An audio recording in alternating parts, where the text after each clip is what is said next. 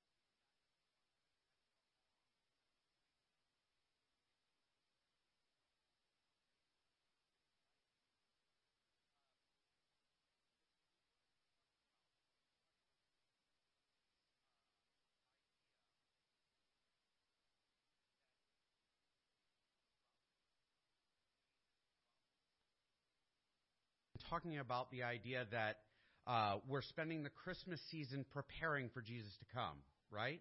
We've talked about how we prepare our hearts to celebrate, how we um, how we do all of these things that are associated with preparing for Christmas and getting our hearts in the right place and our minds in the right place. And this evening is the day that it is here. And if we've been preparing, if we've been getting our hearts like focused on Jesus, our eyes focused on Jesus, um, this is the time that should be surreal and exciting. And we shouldn't be worried about microphones not working and um, whether or not there's a bright light in the room. Uh, my favorite, favorite, favorite Christmas verse uh, takes place in Luke 2. Uh, the shepherds and the angels uh, is the is the heading, uh, and there were shepherds living out in the fields nearby, keeping watch over their flocks by night. An angel of the Lord appeared to them, and the glory of the Lord shone around them, and they were terrified. But the angel said to them, Do not be afraid. I bring you good news of great joy that will be for all people. Today, in the town of David, a Savior has been born to you. He is Christ, the Lord. This will be a sign to you.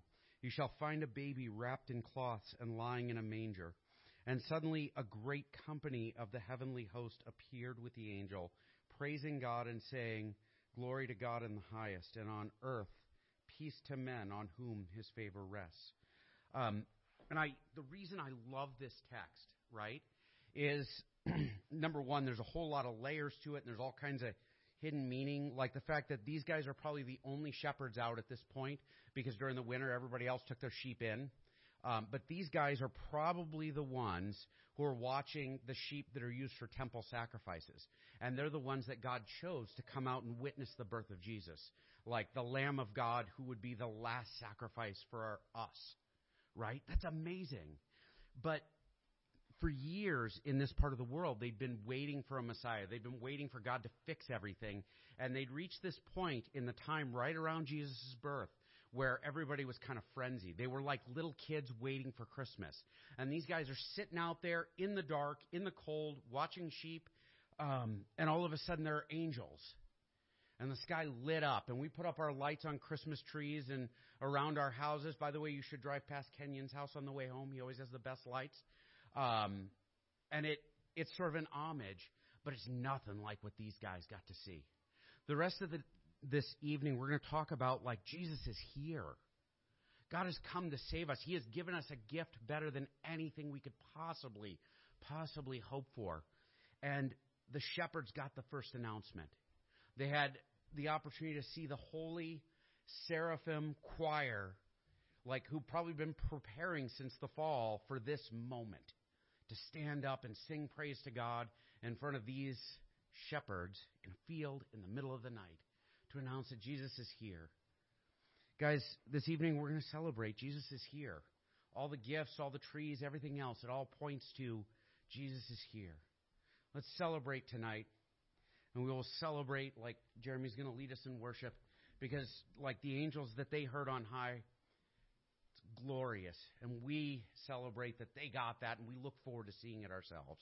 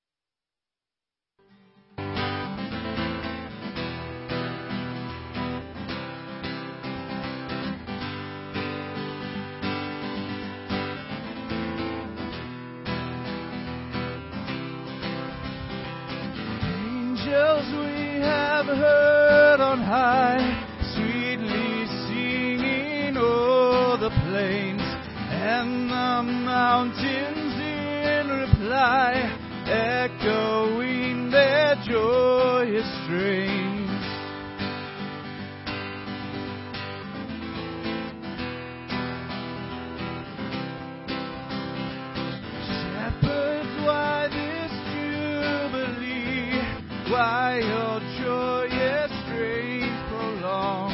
What the gladsome tidings be, which inspire your heavenly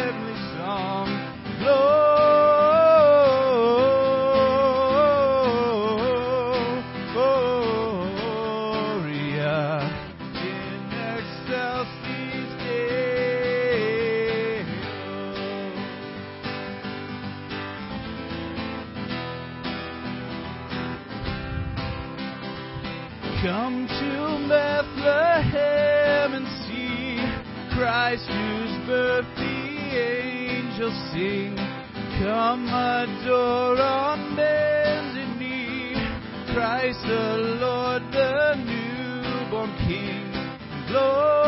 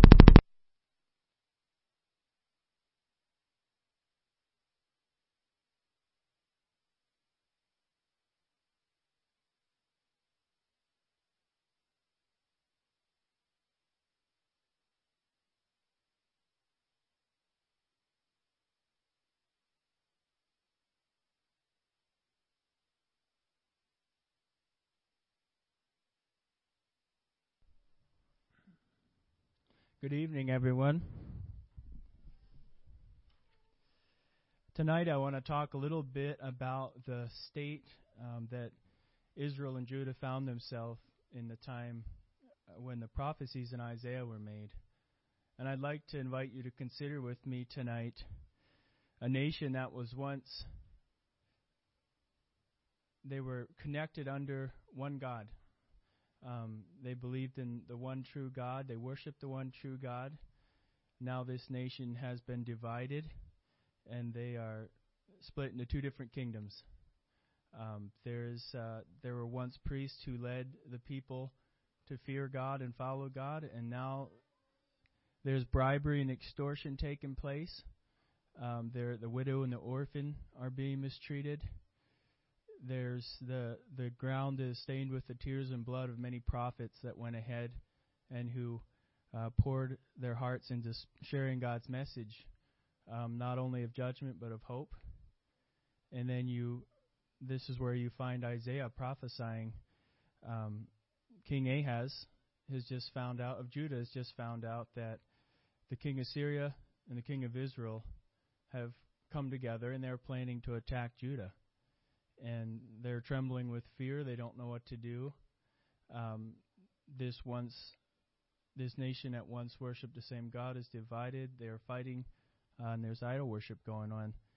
And so Isaiah the prophet comes onto the scene, and God tells him to go and give this message to King Ahab. And I'll read a little section of scripture here in Isaiah 7, uh, 11 through 16. It says, Later the Lord sent his message to King Ahaz. Ask the Lord your God for a sign of confirmation, Ahaz. Make it difficult as you want, as high as the heavens or as deep as the place of the dead. But the king refused. No, he said, I will not test the Lord like that.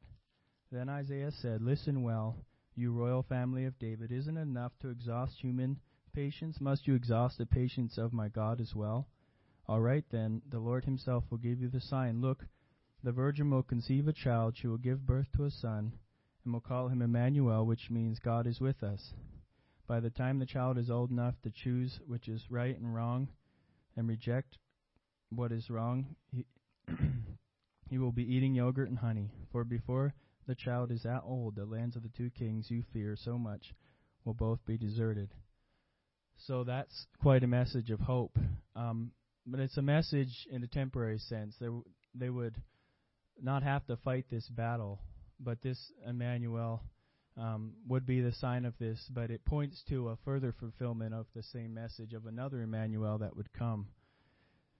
So if we look over here in, um, let's take a look at chapter 8, 5 through 10. It says, Then the Lord spoke to me again and said, My care for the people of Judah is like the gently flowing waters of Shiloh but they have rejected it. They are rejoicing over what will happen to the king of Rezin and King Pekah. Therefore, the Lord will overwhelm them with a mighty flood from the Euphrates River. The king of Assyria and all his glory, the flood will overflow all its channels and sweep into Judah until it is chin deep. I will spread its wings, submerging your land from one end to the other. O Emmanuel, huddle together, you nations, and be terrified. Listen, all you distant lands, prepare for battle, but you will be crushed. Yes, prepare for battle, but you will be crushed. Call your councils of war, they will be worthless. Develop your strategies, but they will not succeed. For God is with us. And this is just another wonderful message, but interesting to see that the people of Judah are rejoicing because they will, um, they're planning to not have to fight this battle, not have to engage in this war. But God says that you're still distant from me. You're still going to come under pu- punishment. So they find themselves in a hopeless situation. If you look years back, there was a decision made. They were given the option of having God as their king or choosing to have an earthly king. And they chose to have an earthly king, um, a king that they could manage on their terms and in their way, um, instead of God, who would do things on in his terms and in his way. And this is where it has gotten them. They're a divided nation. Um, they are fearful. They're fighting against each other. And it's not so unlike us today sometimes. I think that um, in our desire to do things our way, we find ourselves in a really bad spot, in a desperate spot where we need help, where we need Emmanuel to come and to rescue us. In fact, I found myself in a desperate spot earlier. I got stuck, and there was no way I was going to get out of the snow without an outside force coming and helping me. And it made me think a little bit about just how necessary it is to have God step into the picture and to perform a rescue that we could never perform. But God, in His grace, had given the people of Israel time. He'd given them time to to see if they could do it um, by their own power. He gave them a chance to see if the earthly king could come through for him, could rescue him. Um, but the king had failed. All their efforts had failed. Uh, they had tried forming alliances with other pagan nations, and those alliances had let them down. They'd even sought wisdom from the dead. They've tried everything, and nothing's working. They are truly stuck and in need of Emmanuel to come. Which brings us over to Isaiah 9. Many of you might be familiar with this passage. Isaiah 9, we'll start in verse 1 here. It says, Nevertheless, the time of darkness and despair will not go on forever. The Lord of Zebulun and Naphtali, will, land of Zebulun and Naphtali will be humbled, but there will be a time in the future when Galilee of the Gentiles, where lies along the road that runs between the Jordan and the sea, will be filled with glory. The people who walk in darkness will see a great light. For those who live in a land of deep darkness, a light will shine. You will enlarge the nation of Israel, and its people will rejoice. They will rejoice before you, as people rejoice at the harvest, and like warriors dividing the plunder. For you will break the yoke of their slavery, and lift the heavy burden from their shoulders. You will break the oppressor's rod, just as you did when you destroyed the army of Midian. The boots of the warrior and the uniforms bloodstained by war will be burned they will be fuel for the fire. For a child is born to us, a son is given. The government will rest on his shoulders, and he will be called Wonderful Counselor, Mighty God, Everlasting Father, Prince of Peace. His government and his peace will never end. He will rule with fairness and justice from the throne of his ancestor David for all eternity. And what a wonderful prophecy that would have been coming on the heels of the news they had received and realizing how much they need this rescue. And I love how it says there at the top Galilee of the Gentiles, even looking further ahead to our salvation, to our rescue, beyond God's people. Um, it's just a wonderful prophecy here. But one thing about this I think about, and this reminds me of when our precious daughter Lydia was going to be born. We were following our own course on a path that we thought was best for our lives. And Lydia was a surprise, a wonderful surprise, and what a blessing when she came into our lives. And um, I just remember the feeling of joy and anticipation, considering all the wonderful things that having a child and a daughter would bring, and um, maybe walking her down the aisle one day, and just the different um, wonders that come with that. And I think about this passage in Isaiah 9 as it talks about um, Jesus coming and changing everything. But also, there was an aspect of that where it was a surrender to God's plan. His plan was better than ours, and we had to surrender to that. There's an aspect of this prophecy that says that this king will come and this king will rule, an everlasting reign will be established. But there's an element of surrender there. The people of Israel and Judah are going to have to surrender and are going to have to realize that God has a better plan. They're going to have to come under His way of doing things. They've tried it their way, it doesn't work. It's an important reminder to us that we can try it our way, but we'll find ourselves stuck because we need this Prince of Peace in our lives. And the peace that surpasses all understanding is only one that He can bring. And so that's the reminder uh, that I would like to bring to us tonight. And uh, we would like to sing, O come, O come, Emmanuel uh, just as a reminder of how much we need this Emmanuel, how much we need this Savior, and uh, just remembering that the King will come into our world in His way and on His terms, but He'll meet us where we're at.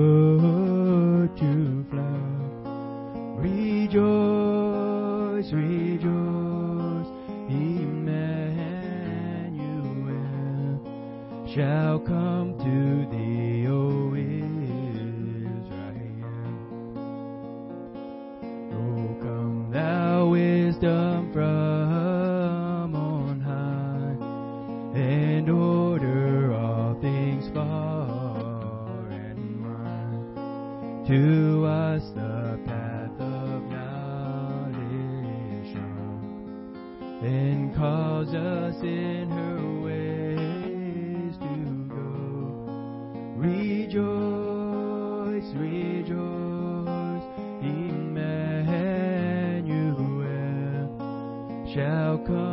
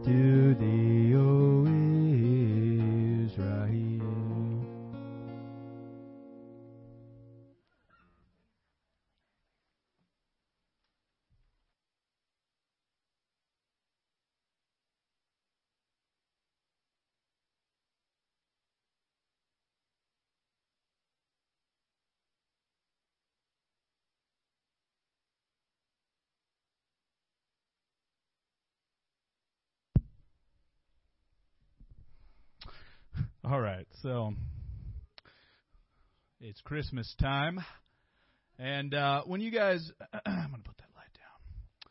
When you guys think about Christmas, I mean, other than thinking about down.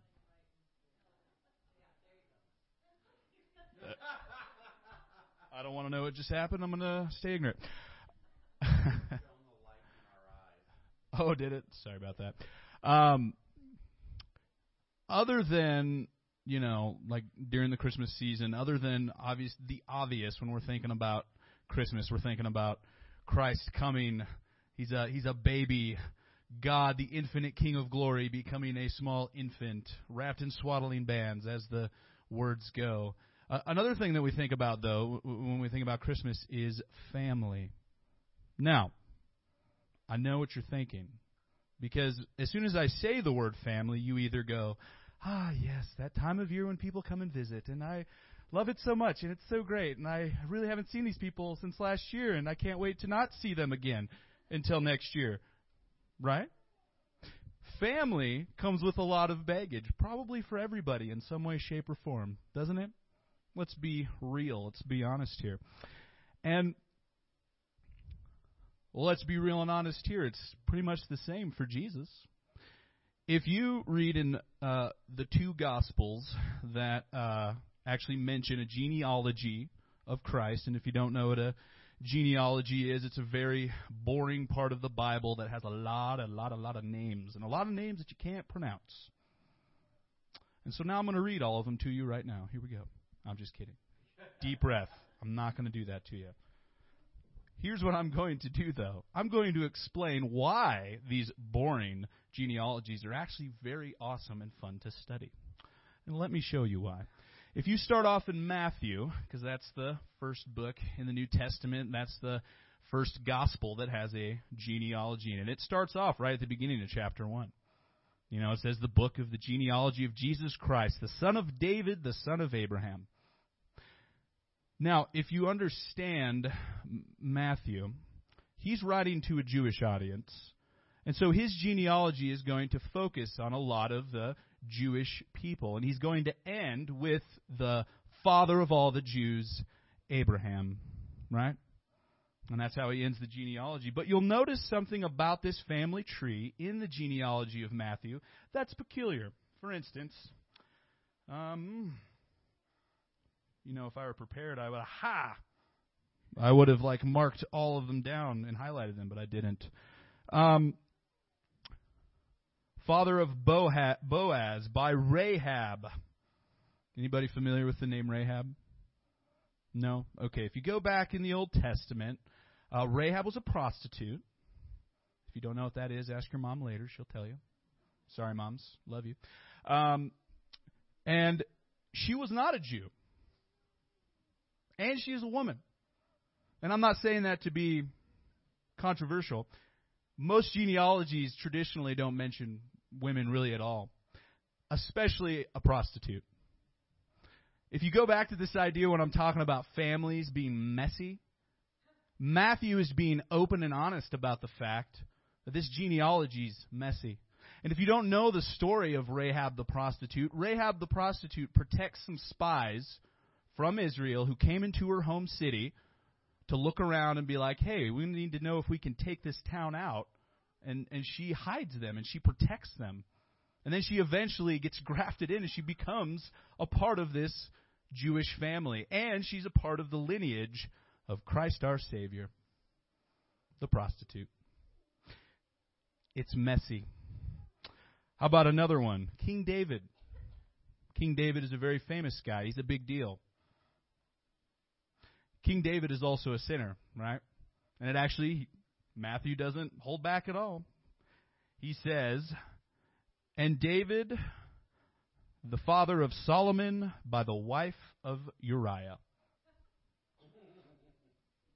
Did, he had a baby with another man's wife. Messy.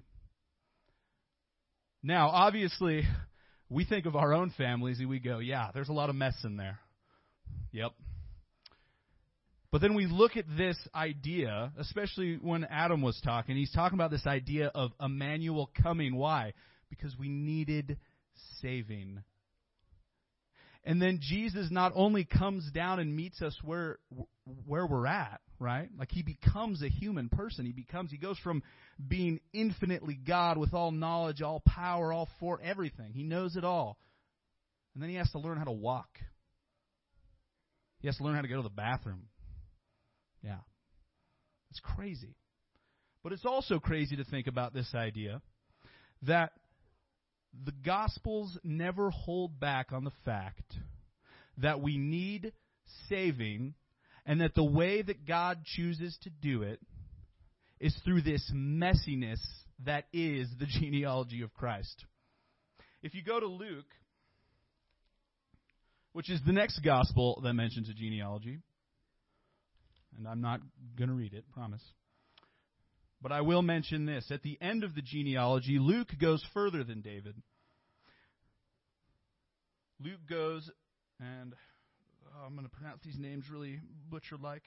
The son of Enos, the son of Seth, the son of Adam, the son of God. And that's where Luke ends his genealogy. And so, what does this tell us?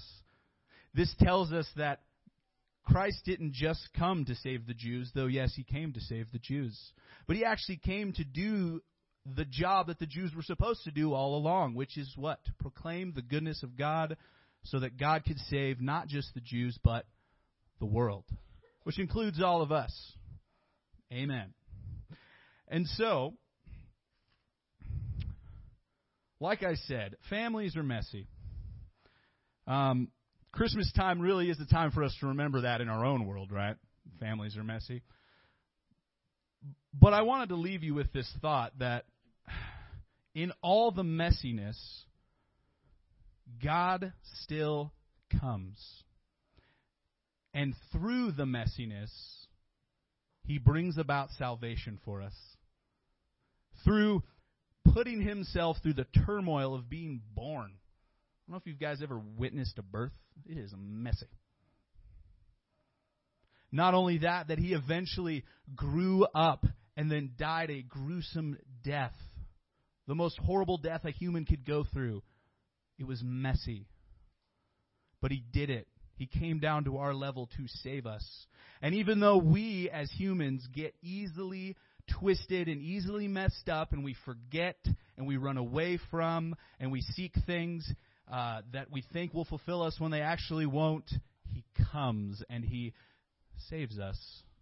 And so I'm going to invite Rebecca to come up, and she's going to sing the Hallelujah song. And if you're, but it's like a Christmassy version, so it's really cool. Listen to the words; it's great. But the encouragement for us is this: Christ came in the mess to save us from our own mess. Isn't that like the best news ever? What a reason to celebrate Christmas.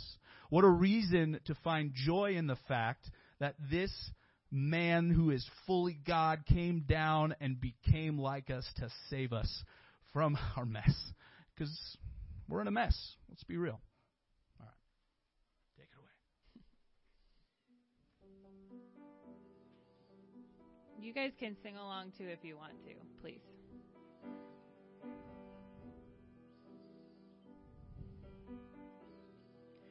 I heard about this baby boy who's come to earth to bring us joy, and I just want to sing this song to you. It goes like this the fourth, the fifth, the minor fall, and the major lift. With every breath,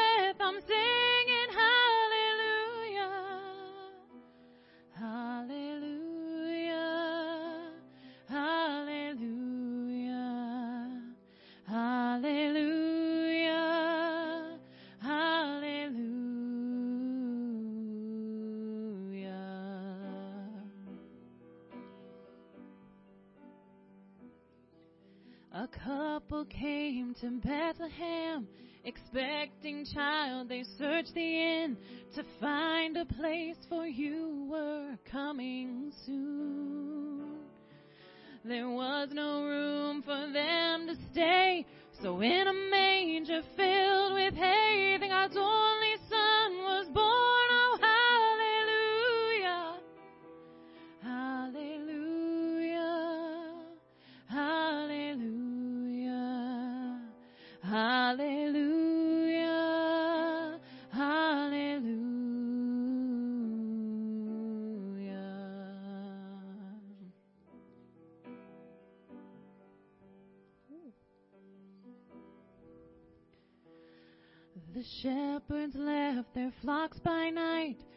see this baby wrapped in light.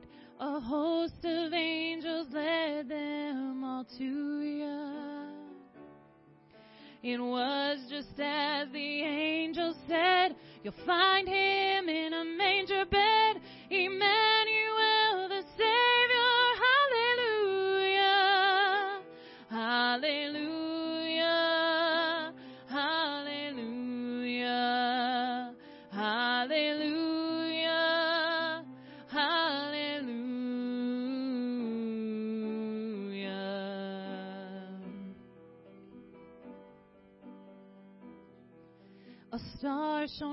bright up in the east.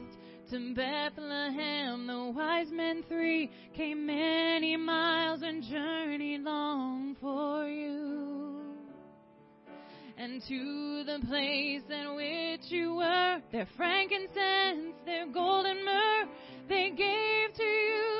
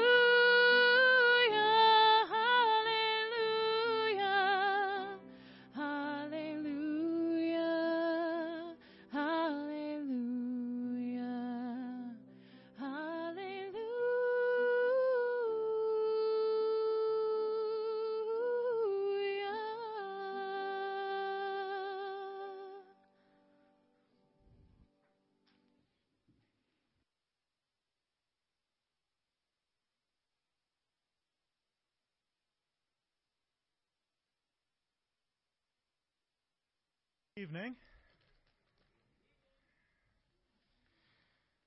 All right, guys. Next year, I don't get to go fourth.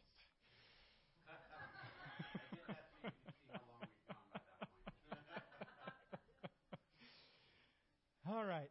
Uh, so, Christmas is for the kids, right? And like, as we as we look and as we look forward to Christmas every year, you can always see the excitement building in the children's faces. And now, my my daughter, you know, has turned three this year, and we have entered that phase of parenting known as the why zone. Why? Why do I have to clean my room? Why does this happen? Why does that happen? And my daughter, ever so sweetly, will look up at me and say, Why, Daddy? Why? And as uh, as any good parent would say, it it many times becomes the because I said so. Right? Right? This this is a perfectly valid answer. Okay? Now, sometimes it's because I said so because that's the way it is. Sometimes it's because I said so because that's the way I'm going to make it. Uh, but in our inmost being, we have this drive to ask the question, why? Why does it have to be this way? Why, you know, why can't we do it this other way? Okay? And there were there were a lot of whys floating around around the birth of Jesus, right? You know, why Emmanuel? That's what I'm going to focus on. Why Emmanuel? Why God with us? Why is it like this? Why does it have to be like this? I mean, there were there were a lot of questions going on. Have you ever considered that the first thing Joseph knew for sure about Jesus was that he wasn't his kid? Let that sink in for a little bit. You know, Joseph was he was ready to set Mary aside. And if it wasn't for the angel that came to Joseph in the dream, you know, Joseph would have walked away from the whole situation. So, why? Why like this? Why is God showing up like this now, at this particular time in history? You see, this isn't the first time we've seen God show up in the flesh, if you will. Now, follow with me and you'll see what I mean, okay? We've seen him in the garden, walking with Adam and Eve, okay? We've seen him with Abraham and Sarah, taking a, partaking of a meal with them, telling them about the child, the, this child Isaac that they're going to have. We've seen him wrestling with Jacob. Okay? We have seen him with Moses as he converses with Moses as one does face to face, as one does with a friend. Okay? We see him with Joshua before the walls of Jericho tumble down as the commander of the Lord's armies. We see him with Gideon as Gideon is hiding in the field, hiding from the Midianites, and the angel of the Lord comes to Gideon and says, Hey, I'm going to use you to deliver the people out, my people out of the hand of the Midianites. And we see him in the fiery furnace with Shadrach, Meshach, and Abednego as they speak to Nebuchadnezzar, saying, Our God is able to deliver us, but even if he does not, we will not bow to your statue. We will not worship your gods in the image that you have set up. So, why this way? Because God's never shown up like this before. A baby? That's crazy. Okay? Now, Matthew and Luke, the Gospels of Matthew and Luke tell us about the birth of Christ, but the Gospel of John gives us a glimpse into what is going on. And that's the first passage I'd like us to consider tonight. In the beginning was the Word, and the Word was with God, and the Word was God. He was in the beginning with God. So, right there, John is reminding us of who this Word is, who he's, who he's talking about. Okay? There with God, same as God. But then John throws a monkey wrench into the whole thing. He jumps ahead to ver- jumping ahead to verse 14, and the Word became flesh. The Word became flesh and dwelt among us, and we beheld His glory, the glory as of the only begotten of the Father, full of grace and truth. so, what's going on here? Why does God have to come down and be one of us? Jumping to another passage, Philippians 2, verses 5 through 8, tells us, Let this mind be in you, which was also in Christ Jesus, who being in the form of God, did not consider it robbery to be equal with God, but made himself of no reputation, taking the form of a bondservant and coming in the likeness of men. And being found in appearance as a man, he humbled himself to become obedient to the point of death, even the death of the cross. Think about it. Think about what is going on here. Okay? The Son, who has been with God from the beginning, who is equal with and is God, is lowering himself, is setting aside his glory, is setting aside his majesty and his power, and he's becoming just like the beings that he helped create and that he is coming to save.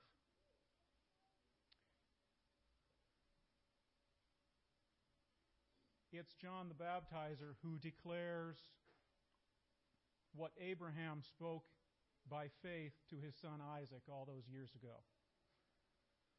My son, God will provide for himself a lamb.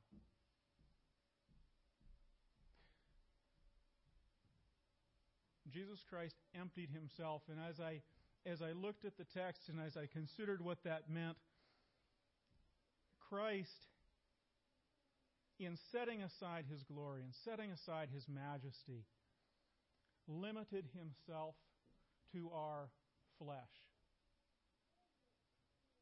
Jesus Christ talked with God the same way that we are able to talk to God through prayer, through the Holy Spirit. Think about that. God limited himself to our flesh, to our being.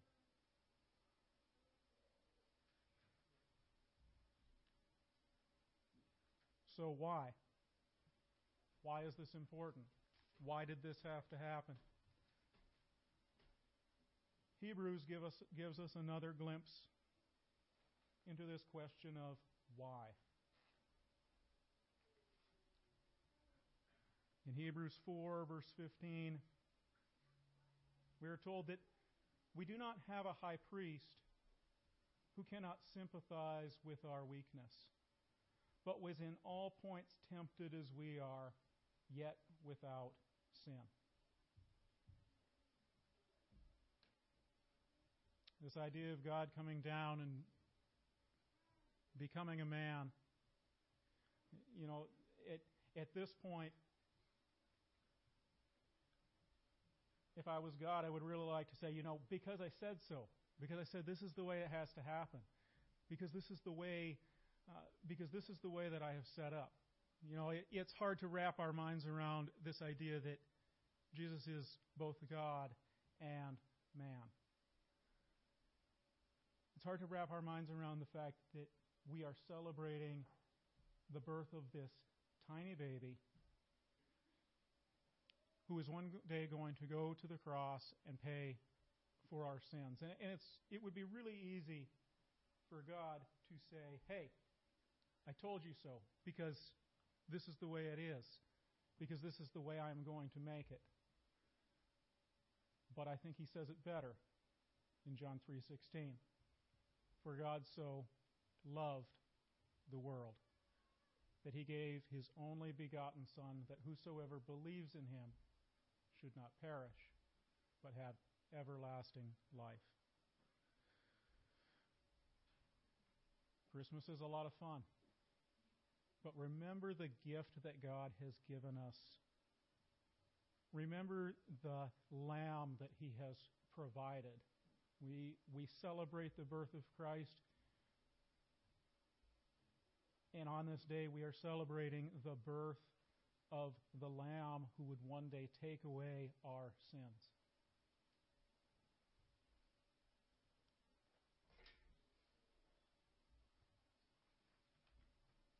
So contemplate that as we sing our next song, O Holy Night.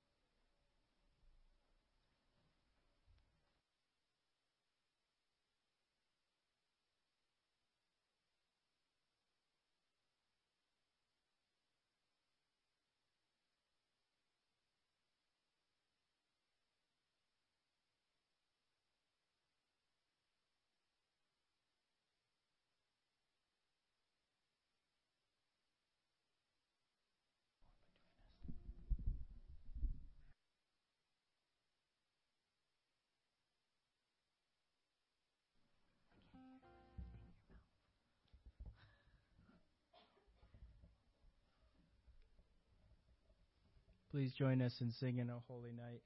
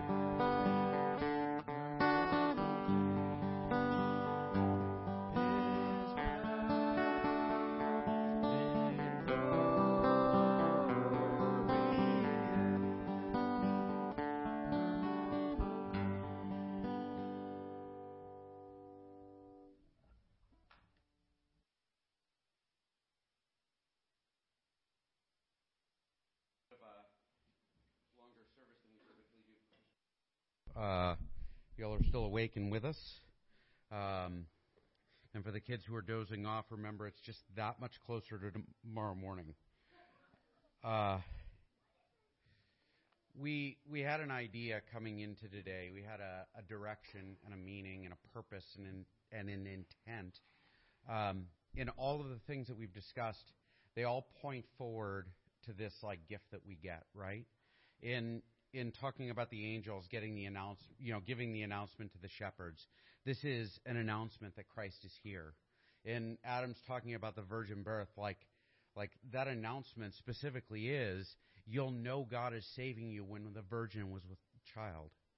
In uh, uh, Jeremy's uh, recollection of the the uh, family tree is the the fact that God will work through even the broken, gross, embarrassing parts of life to save us.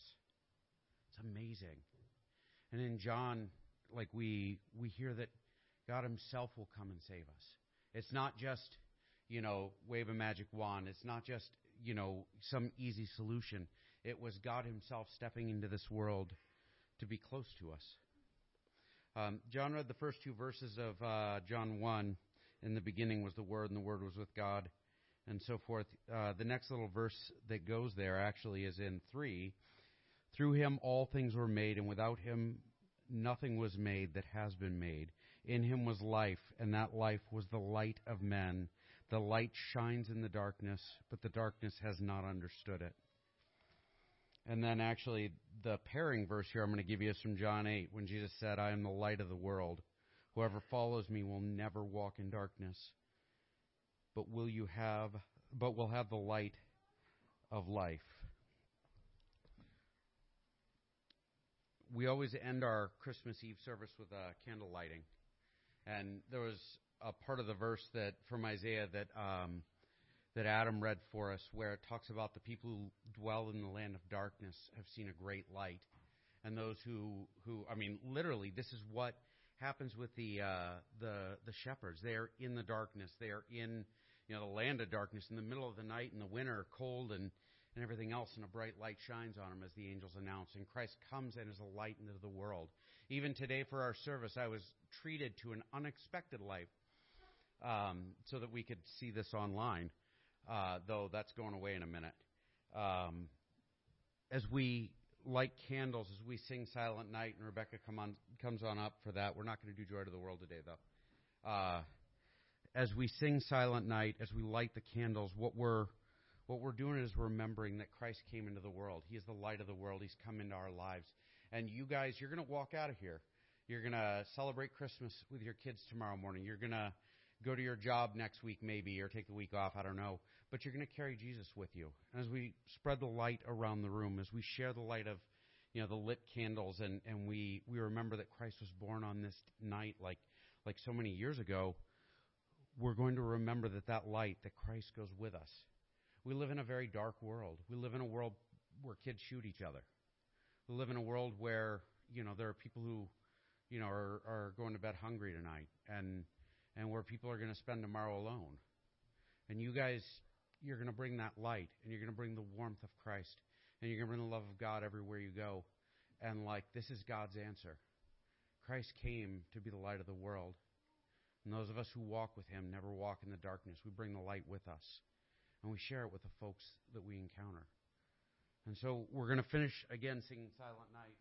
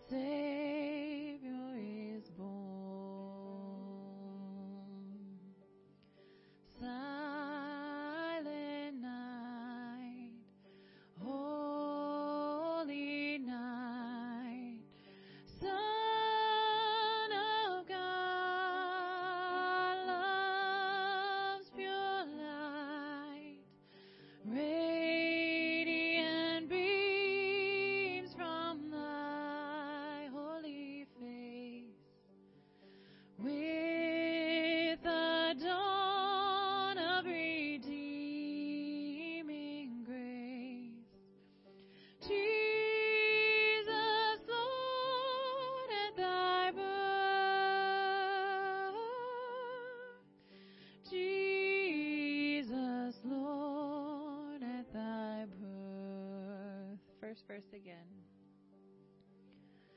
Some